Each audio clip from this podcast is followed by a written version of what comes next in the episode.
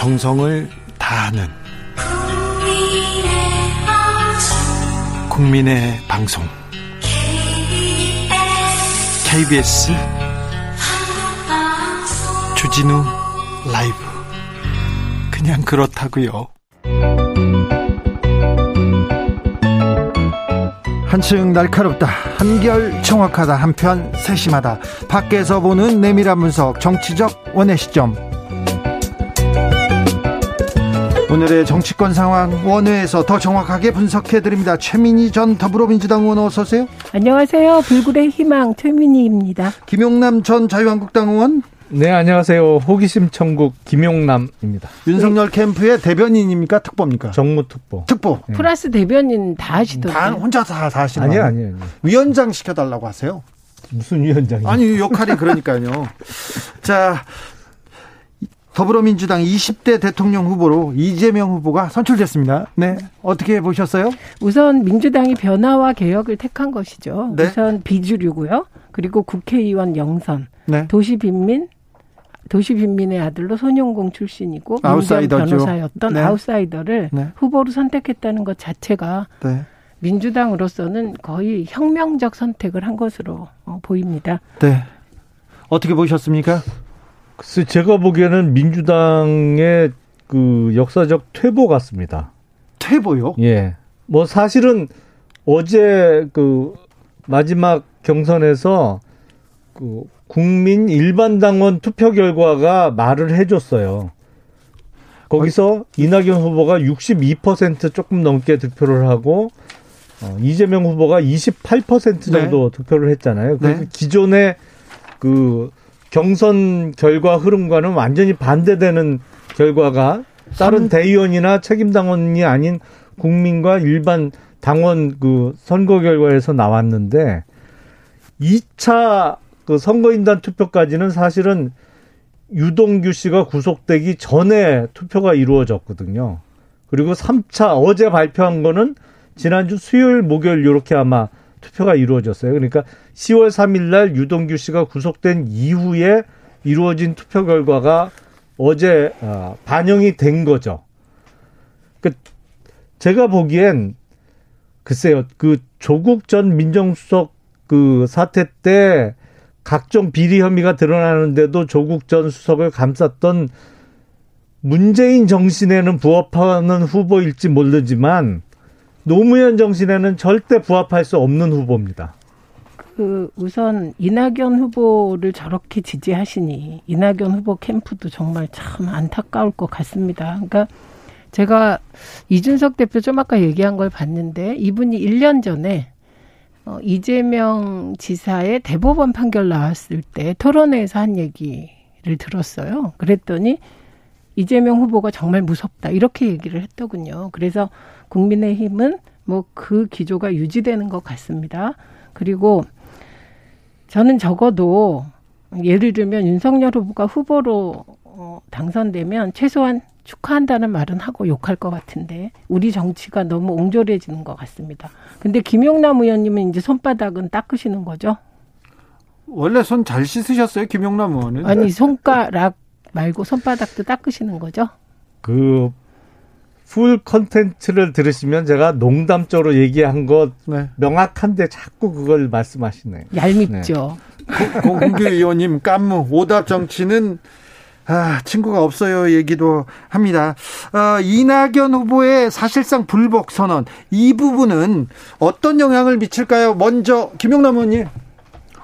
그 아마 당에서는 그냥 어제로 확정된 거로 진행을 하고자 하는 것 같아요. 네. 그리고 어 그 경선을 사실은 중간에 더 세게 해서 잠시 이 부분을 명확히 했어야 되는데 이재기는 진작에 했는데 또 경선 참가는 계속 했잖아요. 네. 아, 그래서 민주당 내에서는 묻힐 가능성은 꽤 높아 보이는데 이재명 후보의 지금 각종 드러나는 그 비리 관련 의혹에 대해서 적어도 정의와 상식이라는 관점에서는 도저히 받아들일 수 없는 민주당 지지자들이 꽤 많은 상황이기 때문에 끝까지 원팀으로 가기는 쉽지 않아 보이는데요.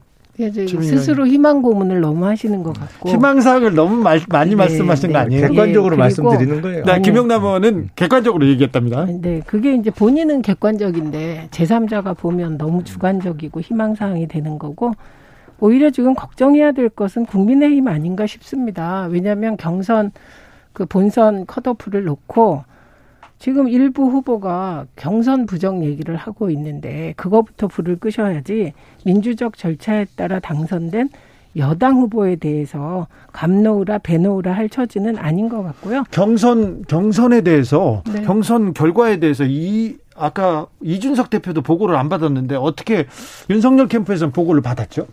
4%요. 아니 그게 저도 몇 가지 버전을 받았어요. 네. 수치가 다 틀려. 그러니까 각 그렇죠. 후보들이 그 받은 투표한 투표 수치가 다 틀려요. 그래서 100%를 넘는다면서요.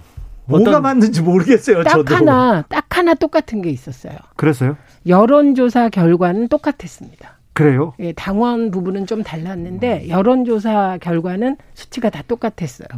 그랬어요? 네, 그런데 일단 그 4%라고 김경, 그러니까 4% 윤석열 후보가 이겼다고 김경진 전 의원이 얘기를 했는데, 4%. 예, 그에 대해서 4%로 이기지 않았다고 당선관위에서 확인을 했죠. 그게 그러니까 뭐 3.8%일 수도 있고 뭐 그 언저리일 수도 있고 아니면 그게 전혀 어, 순위가 다를 수도 있고요. 네. 전 진짜 모르겠어요. 뭐가 맞는지. 그래요? 하도 이 받아봤는데 다 틀려요 수치가. 그래서 이 국민의힘도 그냥 중간 중간 이렇게 경선 결과 발표할 때 네. 수치를 그냥 정확하게 오픈을 하는 게 더 낫지 않을까 싶어요 앞으로는.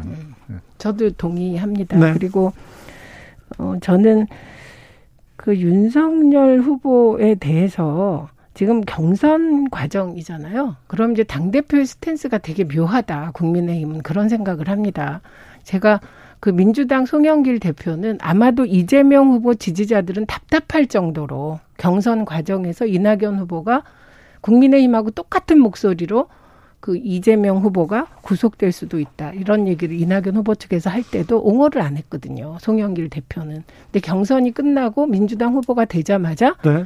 어, 대장동에 대해서 TF를 구성해서 이제 반격에 나섰겠다. 이렇게 얘기를 하는데 이준석 대표의 행보는 좀 이상한 것 같아요. 그, 그래서 본인은 아니라고 하지만 유모 특정 후보를 지지하는 게 아닌가 이런 생각이 듭니다. 그런데 윤석열 후보 측에서 그에 대해서 또 문제 제기를 안 한다는 거죠. 그래서 그건 여유에서 오는 건가? 저는 이 대목이 가장 궁금합니다.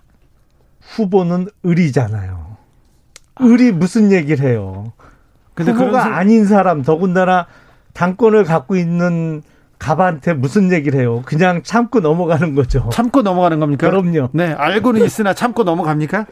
아, 그래서 그만큼 여유가 있는 건가요? 아니 을이니까 참는 거라니까요. 의리여서. 네. 아. 여유가 있어서가 아니고 네. 을이기 때문에 참는 겁니다. 그게 여론조사 1위 후보의 여유이기도 한 것 같아요. 그럴 수도 있죠. 네. 네. 아, 지금 그 홍준표 후보의 이 추격 네. 어떻게 보고 계세요?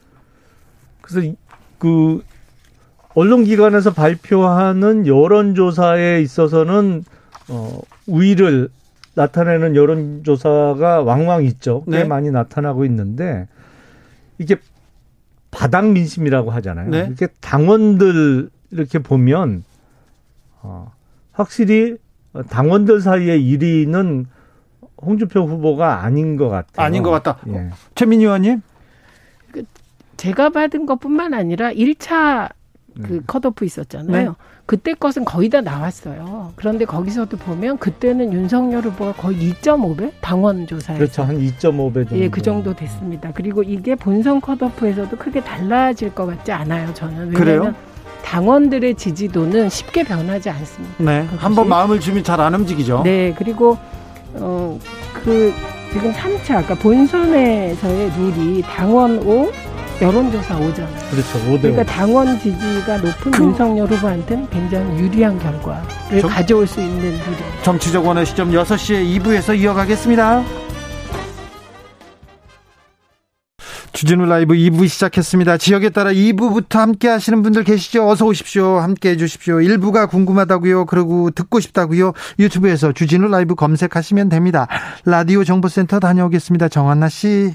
정치적 원의 시점 최민희 김용남 김용남 최민희 두 분과 함께하고 계십니다. 자 국민의힘 2차 경선 예비 경선 통과했습니다. 4 명의 후보들 지금 아, 날선 날선 신경전 토, TV 토론 이어가고 있는데요. 8891님께서 궁금해서 그래요. 궁금해서 그런데요. 윤 후보 그 전에 교회 갔었나요? 갑자기 어제 교회에서 예배하는 모습이 보여서요. 박수 손뼉을 치면서 찬송가도 부르시더라고요. 참 어색했습니다. 교 최근에 저기는 갔었죠. 문상은 왜 그렇죠. 그, 예, 예. 순부교회 예, 조영기. 원로 목사의 문상 갔었죠. 예, 예. 거기서 안수기도 받으셨죠. 예, 예, 예. 뭐 그런 일은 있었죠. 네. 예. 그런데 아니 그러니까 지난 일요일은 교회를 네. 가신 거죠. 대선 후보들 교회도 막 가고 뭐 음. 그다음에 절에도 가고 그런 일환인가요? 그렇죠. 뭐 후보들 아니. 정치하는 사람들 교회도 가고 절도 가고 성당도 가고 뭐 다 가는 거 아닌가요? 근데 사실 그게 큰 소용이 없습니다. 우리 출마해 보면 그 재정일치 사회가 아니기 때문에. 근데 어쨌든 저는 인상적이었던 게 윤 후보 발언이었어요. 김건희 씨가 어릴 때부터 교회에 다녔고 네. 특히 구약을 다 외운다. 성경 중에 특히 구약을 좋아한다. 이런 얘기가 충격적이었어요. 왜냐하면 그러면 어, 청공스님, 정법 그리고 또 스님들 스님 소개로 윤석열 후보를 만났다고 김건희 씨가 그랬으니까 예, 예. 그러니까 김건희 씨가 종교 대통합을 이룰 적임자가 아닌가 합니다. 어 그런 의미에서는 오픈 마인드가 된 거죠. 그래요? 네. 네. 아무튼 저기 윤석열 후보나 김건희 씨는 그 스님 쪽하고 가까웠는데 뭐 갑자기. 누구하고도 가깝게 지납니까? 아 그래야죠. 네, 정치하는 사람이 이렇게 한쪽으로 편향돼 있으면 아니 어떡해요. 그러면 네. 가톨릭은 안 가까운가 봐요. 신부님들은 좀 서운하시지 않을까요? 아니 가깝다고 그러던데요. 네. 거, 거기도 가시겠죠, 곧. 네. 그러니까 유불선 통합. 네. 아, 원효의 뒤를 잇는군요. 3696님 참으로 안타깝습니다. 승복할 때 승복할 줄 아는 정치인이 올바른 정치인 아닌가요? 자꾸 이러시면 이낙연 후보님 국민의힘 같아 보이시네요. 보이시는 거 아세요? 이렇게 물어봅니다. 막내 꼬나님께서 국힘 이번 경선 제대로 안 하면 이재명 못 이긴다. 좀 제대로 해라. 이 막내 꼬나님은 국민의힘 지지자 같습니다. 어떻게 아, 들으셨습니까? 제대로 해야죠. 그렇죠. 어, 예. 더 잘해야죠. 너더 잘해야죠. 네. 네. 어제 저기 곽상도 의원의 아들이 예. 이렇게 조사 받으셨어요. 예. 포르쉐 타고. 그게 이제 그 동행했던 변호인의 차라고 하더라고요. 아 그래요? 예, 본인 차는 아니다 이렇게 아. 해명은 했어요. 네. 그, 그게 진짜여야 돼요. 아, 만약에 저야 저야 모르죠. 그 해명이 틀리고 음. 포르쉐가 곽상도 의원 아들 차면 정말 큰일인 것 같아요. 근데 저는 그 국민의힘 토론회를 보면서 가장 크게 느낀 문제는 뭐냐면 그래도 민주당은 그 정책을 가지고 토론을 하잖아요. 기본소득이 어떻다 저떻다, 기본주택의 재원이 어떻다, 그리고 기본금융이 어떻다, 그리고 뭐 어, 신복지가 어떻다. 이렇게 하는데 그 국민의힘이 지금까지 한 토론에서는 보수의 정체성이 뭔지 국민의힘이 2020년 집권 전략에서 도대체 어떤 보수의 모습을 보여줄지 보수의 시대 정신은 뭘지는 하나도 없고 그냥 기억에 남는 게 무속이냐 아니냐 뭐 점이냐 손바닥이냐 왕이냐 저는 이 대목이 가장 아쉬웠습니다. 그리고 그 곽상도 의원 아들도 그렇지 아무리 그래도 아버지가 그 조국 전 장관 딸은 포르쉐도 없는데 포르쉐 타고 다닌다고 폭로해서 그게 막 화제가 됐는데 본인이 그런 포르쉐를 타고 나타나면 어떻게 합니까? 소유와 상관없이. 근데 소유는 아니라고 하는데 만약에 그 해명이 사실이 아니면 정말 큰일이죠.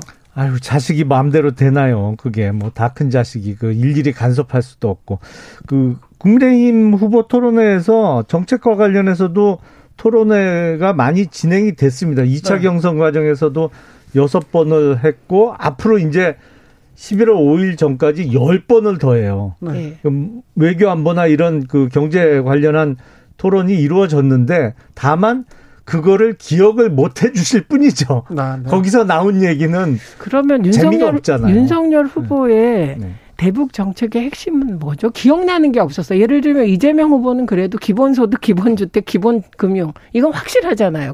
그리고 개발, 불로소득, 국민 환수제 이런 건 남아 있는데 작게는 기억나시잖아요. 작게 501호도 사실은 음. 그거는 그 말의 함정에 걸린 거고 피차. 아, 근데 네 그럼 작게 501호를 어떻게 발전시켜서 무슨 어쨌든 기억나는 정책이 없는 거 이건 되게 아쉬운 지점 같습니다. 그 주택 관련한 공약도 얘기를 했고요. 특히 그 북핵과 관련해서도 이, 야기를 했습니다. 네. 네. 예. 2014님 윤석열 후보는 성경보다 조선왕조 실록이 더 잘 어울려요. 아니 많이 들고 다닌다 이 얘기인가 보다. 그리고 또 국민의힘 경선에서 네. 선거 정책 얘기 나왔습니다. 부정선거 정책이 황교안 후보가 계속 얘기했는데 지금 경선에서도 부정선거다 이렇게 얘기하는데 이 부분은 어떻게 보세요? 저는 그 부분은 이제 정확하게 모르겠어요. 뭐 어떤 취지로 말씀을 하시는지 별로 네. 귀담아 듣지는 않아서. 근데 아 일부에서는 그 수치가 네. 안 맞다. 네. 근데 문제는 결정적으로 수치가. 수치 자체를 발표한 적이 없거든요. 네. 지금 시중에 떠도는 각 후보별 득표율의 수치가 사실 확인이 된 게 하나도 없어요. 그 그러니까 그 지금 떠도는 그 데이터가 네. 그 당에서 나왔다, 공식 선관위에서 공식적으로 나왔다 그런 게 아니지 않습니까? 그렇죠. 네. 출처불명이거든요. 그러니까 그 수치를 근거로 뭐 각 후보들의 득표의 합이 얼만데 이게 안 맞다 뭐 이런 얘기는 전제가 확인되지 않은 사실이기 때문에 네. 그걸 근거로 뭐 부정 경선까지 가는 거는 조금 너무 나가신 것 같아요. 김용남 의원께 다시 물어보겠습니다. 고발 사주옥은 예. 윤석열 후보한테 영향을 미칠까요? 얼마나 미칠까요?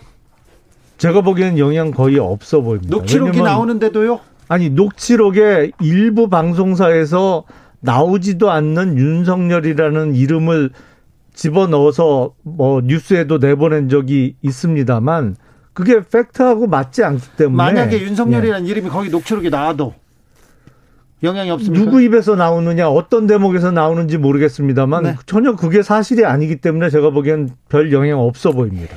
그 일단 저는 지금 해야 될 일 중에 하나는 김웅의 녹취록이 조성은 핸드폰을 포렌식해서 나온 거거든요. 예? 음. 그런데 그 자료가 언론에 흘러나오고 있어요. 네. 부분적으로. 네.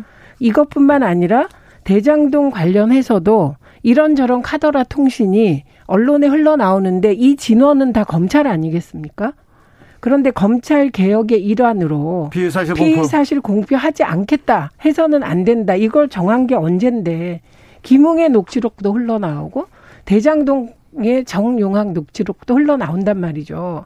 그런데 이런 거에 대해서도 선택적으로 우리가 접근을 하면 안 되고 아예 피의 사실 공표를 이런 식으로 의문스럽게 하려면 저는 김웅 녹취록 전체를 폭로, 그 전체를 다 공개해야 된다고 생각합니다. 그래서 어, 지금 나온 뭐 윤석열 전 총장의 이름이 있었다 없었다 이거보다 더 중요한 것은 일단 김웅 의원이 김웅 의원이 손준성 이 최초 전달자인 고발장을 받았다. 이건 팩트로 확인된 거예요. 최초 전달자가 손준성 검사다. 이건 확인했고요. 그다음에 아니, 그게 확인이, 됐습니다. 네, 됐습니다. 조작이 안 아닙니다. 조작이 안 됐다라고 발표까지 했고요. 그다음에 세 명의 검사가 이 고발장을 작성하는데 관여한 것으로 의심을 하고 이 네 명에 대해서 공수처로 이첩했죠. 여기에 윤석열 전 총장까지 포함해서 그래서 이 고발 사주 검찰의 선거 개입 의혹은 저는 의원님 말씀을 어떻게 알아듣냐면 검찰이 뭐 원래 그런 거 아니야?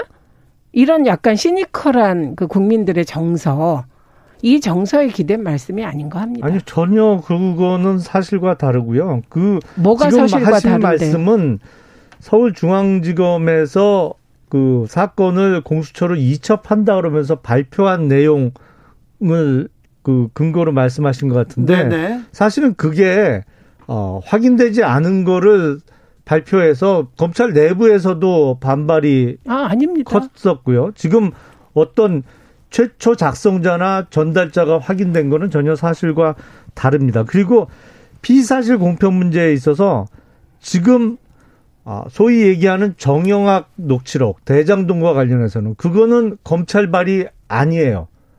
그거는 본 사람들이 그 정영학 씨 주변에 있기 때문에 그 사람들 입을 통해서 지금 뭐 소위 얘기하는 무슨 명단이나 이런 게 나오는 거거든요. 근데 그 조성은 씨가 김웅 의원과 통화했다는 그 내용은 사실은 그게 나올 때가 검찰 외에는 없어요.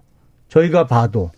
그래서 그 부분은 좀 문제가 음. 있는데 저희는 뭐 굳이 그 부분을 문제 삼기보다는 오히려 제가 만약에 김웅 의원이라고 하면 김웅 의원이 먼저 정보 공개 청구를 하겠어요. 그 녹음 파일 좀 내 목소리가 들어가 있다는데 네. 무슨 내용인지 내 좀 들어보자. 그런데 지금 조성은 씨는 이렇게 이렇게 기억합니다. 이렇게 얘기를 하고 있는데 김웅 의원은 기억이 안 나요. 아니, 진짜 안 그러니까 나요.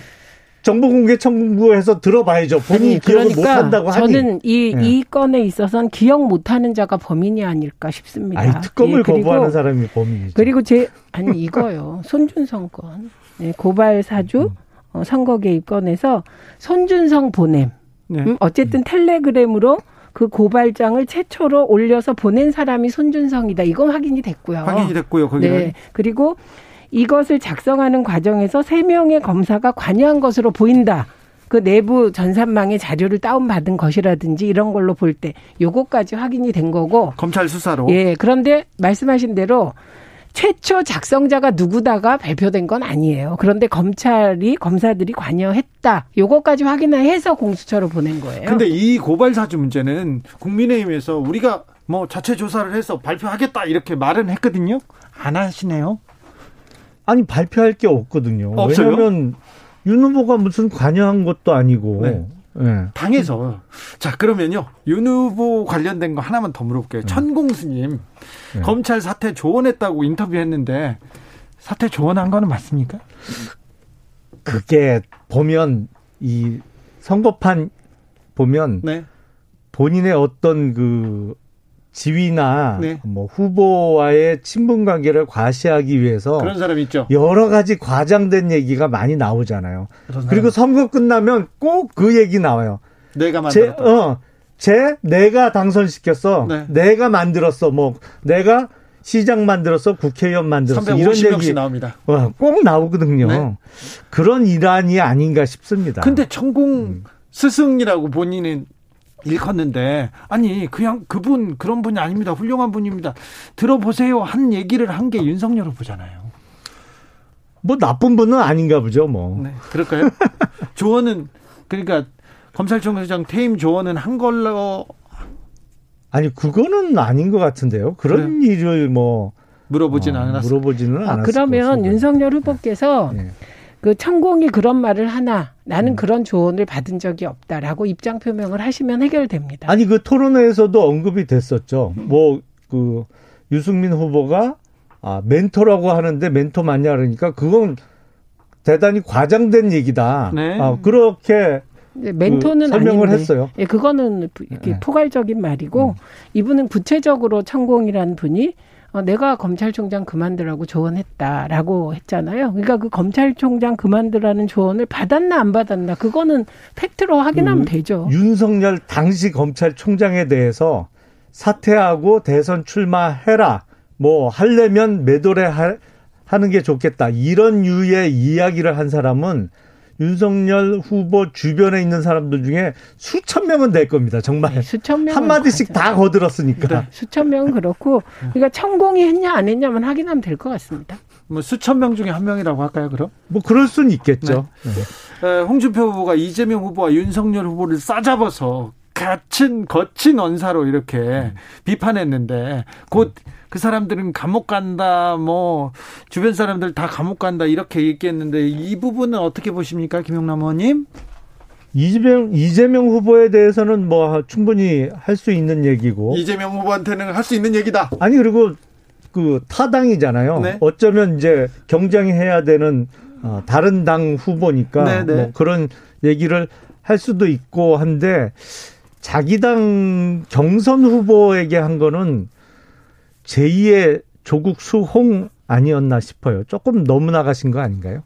그러니까 그 민주당의 이낙연 후보 측이 음. 자, 자당 1위 후보를 흔든다면 국민의힘의 홍준표 후보 측이 자당 1위 후보를 흔들고 있는데요.